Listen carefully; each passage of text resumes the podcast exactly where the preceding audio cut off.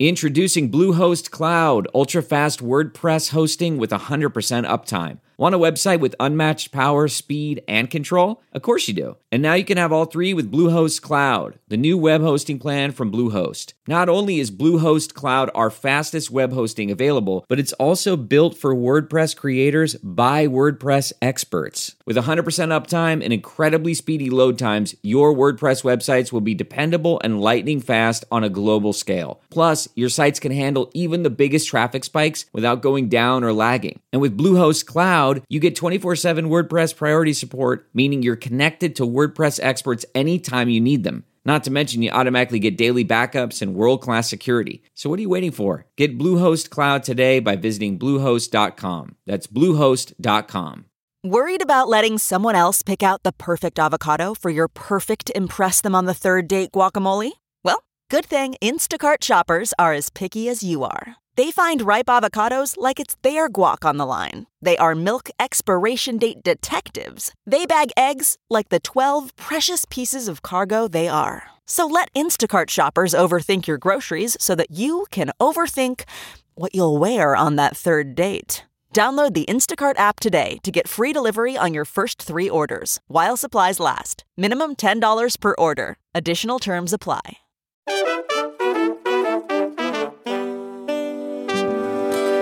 Today's featured story is an opinion piece from John Rizzo, the Senior Vice President of Public Affairs at the Clyde Group, who also recently served as the Senior Spokesperson for the U S. Department of Treasury, covering digital assets, fintech, climate finance, financial stability, domestic finance, and economic policy.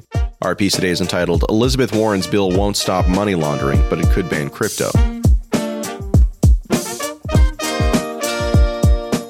On Capitol Hill, Senator Elizabeth Warren, a Democrat from Massachusetts, and Senator Roger Marshall, a Republican from Kansas, are pushing legislation that purports to close loopholes bad actors may exploit to launder money through crypto assets. But what the legislation, the so-called Digital Asset Anti-Money Laundering Act, actually does is further a strategy to ban crypto by treating software developers and transaction validators as financial institutions, in effect rendering crypto useless. Warren, it's important to remember after all, says she's leading an anti-crypto army. Money laundering, which is the process of filtering ill-gotten gains through the traditional financial system, of course, is illegal. There is some laundering of money using crypto assets, although most occurs using traditional government-issued currencies, especially the dollar. Law enforcement has proven adept at identifying and holding accountable those who break money laundering laws. All of these facts are true, but you wouldn't know that listening to the debate on Capitol Hill. Proponents of this dangerous new legislation would have you believe that money laundering is a problem unique to crypto assets, occurring at an unprecedented scale, and that law enforcement is incapable of stopping it because of outdated laws. Crypto assets and the underlying blockchain technology that they're built on are novel. Still, the legislative strategy used to advance legislation to undermine them permanently is as old as America itself. The authors of this legislation have identified an illegal act that has salience to the American public and is broadly opposed, money laundering. They further recognize that blockchain technology and crypto assets are new concepts to the people nationwide. So, they slap the label Americans know they don't like on the brand that they don't yet know and pursue a long-term strategy of banning crypto under the guise of an anti-money laundering policy. It's the legislative equivalent of a Trojan horse, and those who care about the future of crypto assets need to quickly mobilize to defeat the bill, which was first introduced in twenty twenty-two and may soon be introduced in this new Congress. A fair assessment of the Digital Asset Anti-Money Laundering Act clarifies that the legislation is both unnecessary and designed to further a policy banning crypto outright. Money laundering has long been illegal in the United States and throughout the world. Despite these prohibitions, there's no question that the original attempts to stymie money laundering were imperfect, evidenced by subsequent congressional and international efforts to strengthen those laws. In assessing the Warren-Marshall bill, one must ask whether the legislation identifies legitimate gaps in the legal regime covering money laundering, whether the legislation does more harm than good, and if there are alternative ways to achieve the policy objectives of cracking down on money laundering without undermining the very existence of crypto and blockchain technology. On the first score, the idea that the Warren-Marshall bill identifies gaps in current anti-money laundering laws is undermined by the robust record of law enforcement success in identifying, arresting, and charging those using crypto assets to launder money. These law enforcement moves have stopped illicit actions worth hundreds of millions of dollars and included successful efforts to stop suspected criminals from using crypto mixing services to conceal the source of their funds. Moreover, a recent report by the U S. Department of the Treasury on illicit finance risks in DeFi is clear that while money laundering using crypto assets does occur, those engaged in illegal activity still prefer to commit their crimes the old-fashioned way, through fiat currency, and more specifically, the dollar. And it's not because would-be money launderers do not understand crypto. It's because laundering money using fiat currency and opaque jurisdictions is easier and more likely to avoid law enforcement detection than a traceable, lifetime-lasting blockchain. Even the terrorist group Hamas has called it quits on taking donations in crypto.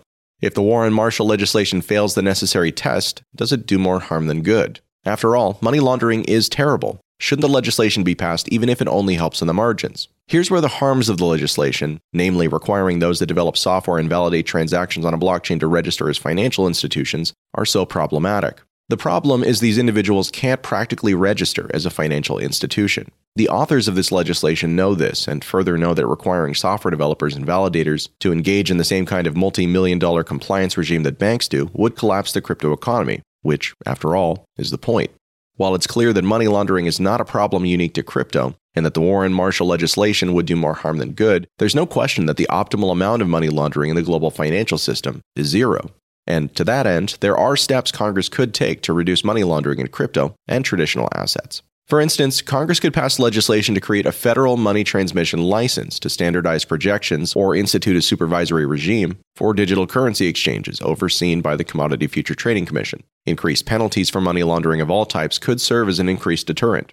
And finally, a leading study that examined how best to help law enforcement better crack down on crimes involving crypto identified multi-jurisdictional cooperation. Tools and training as primary needs, not anything remotely approaching the Warren Marshall bill. Despite all the problems with the Warren Marshall bill, its backers are committed to pursuing it, and likely looking for a moving legislative vehicle to attach their legislation to. The proposed legislation is unnecessary to counter money laundering, and it does more harm than good. But if you're interested in leading an anti-crypto army and seeing the industry collapse, it might be just what you need.